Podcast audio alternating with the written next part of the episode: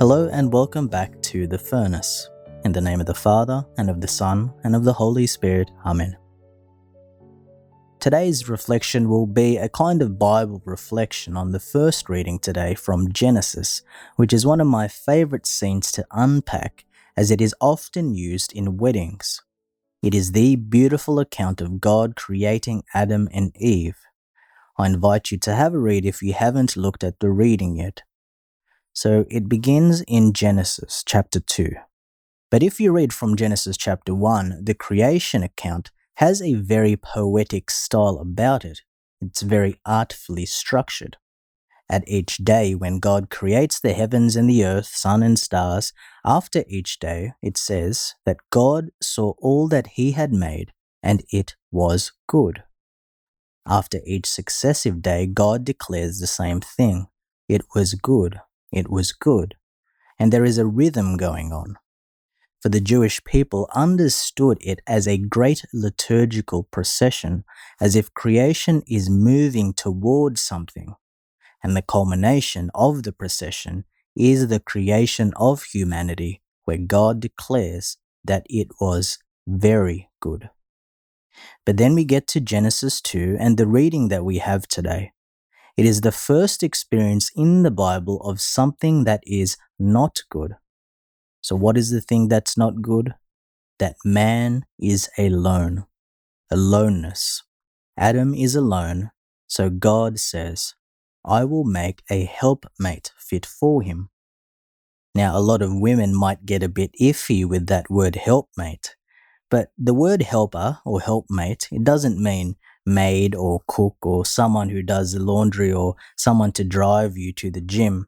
But really, it's a compound noun in Hebrew. It's ezer kenegdo, and it literally means someone who stands opposite or parallel to you, who helps, aids, assists, surrounds, protects, and even defends in battle.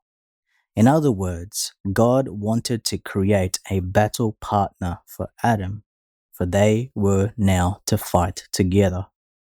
The word is actually the same word used to describe God Himself, especially in the Psalms where it says, The Lord is my helpmate, as, if, as in, the Lord will fight with me. So then God takes a rib from Adam's side and then forms Eve. And the word is actually not a rib, but it actually just means the side, that Adam's side was opened and then Eve is created. Now people get iffy again because they say that the woman was created second and therefore she is inferior. No, no, you shouldn't look at it like that, in that way, for the woman is not created second, she is created last. Remember how I said that creation is moving like a great procession in Genesis? Who is at the end of the procession? It's the woman for the woman is seen as the pinnacle of creation, as if God was saving his best work for last. Have you ever asked yourself, why do you think the bride is the last person to enter the church at a wedding? The wedding procession is meant to imitate the great procession of creation, where all of creation waits for the unveiling of the bride. And that is what leads the man to say, this at last is bone of my bones and flesh of my flesh. Now, why does he say that? Now, in Hebrew and Aramaic, there is no such thing as superlatives. We normally use words like the greatest or the best or the most to describe something to the highest degree. But in Hebrew and Aramaic, there are two ways they did this. One, they would either say something three times, and if you remember what we say at Mass when we say holy, holy, holy, literally means the most holy. Or they would also use a prepositional phrase where we could say something like the King of Kings to mean the greatest king, or the Song of Songs, which means the greatest song. So when the man says, bone of my bone and flesh of my flesh, he is essentially saying, You are the greatest of my bone and you are the greatest of my flesh. You are the greatest part of who I am. And therefore Adam gives himself, and they become one flesh. And this is the great mystery of the analogy of marriage, because it ultimately points to Christ marrying the church as his bride. As God saved his best work for last in creating Eve, the pinnacle of creation, so Christ's greatest work was to lay down his life for his bride, the church.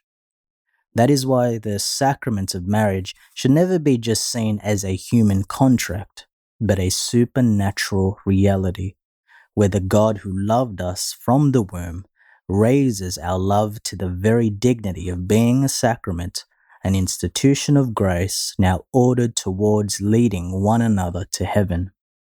This is the beauty of marriage, so let us pray for all married couples today, and in particular those engaged, that they may renew and uplift their love for each other, for better or for worse, in sickness and in health, to love and honor each other all the days of their lives. Let us pray. Almighty ever living God, who in the abundance of your kindness surpass the merits and the desires of those who entreat you, Pour out your mercy upon us to pardon what conscience dreads and to give what prayer does not dare to ask. Through our Lord Jesus Christ, your Son, who lives and reigns with you in the unity of the Holy Spirit, God forever and ever. Amen. In the name of the Father, and of the Son, and of the Holy Spirit. Amen.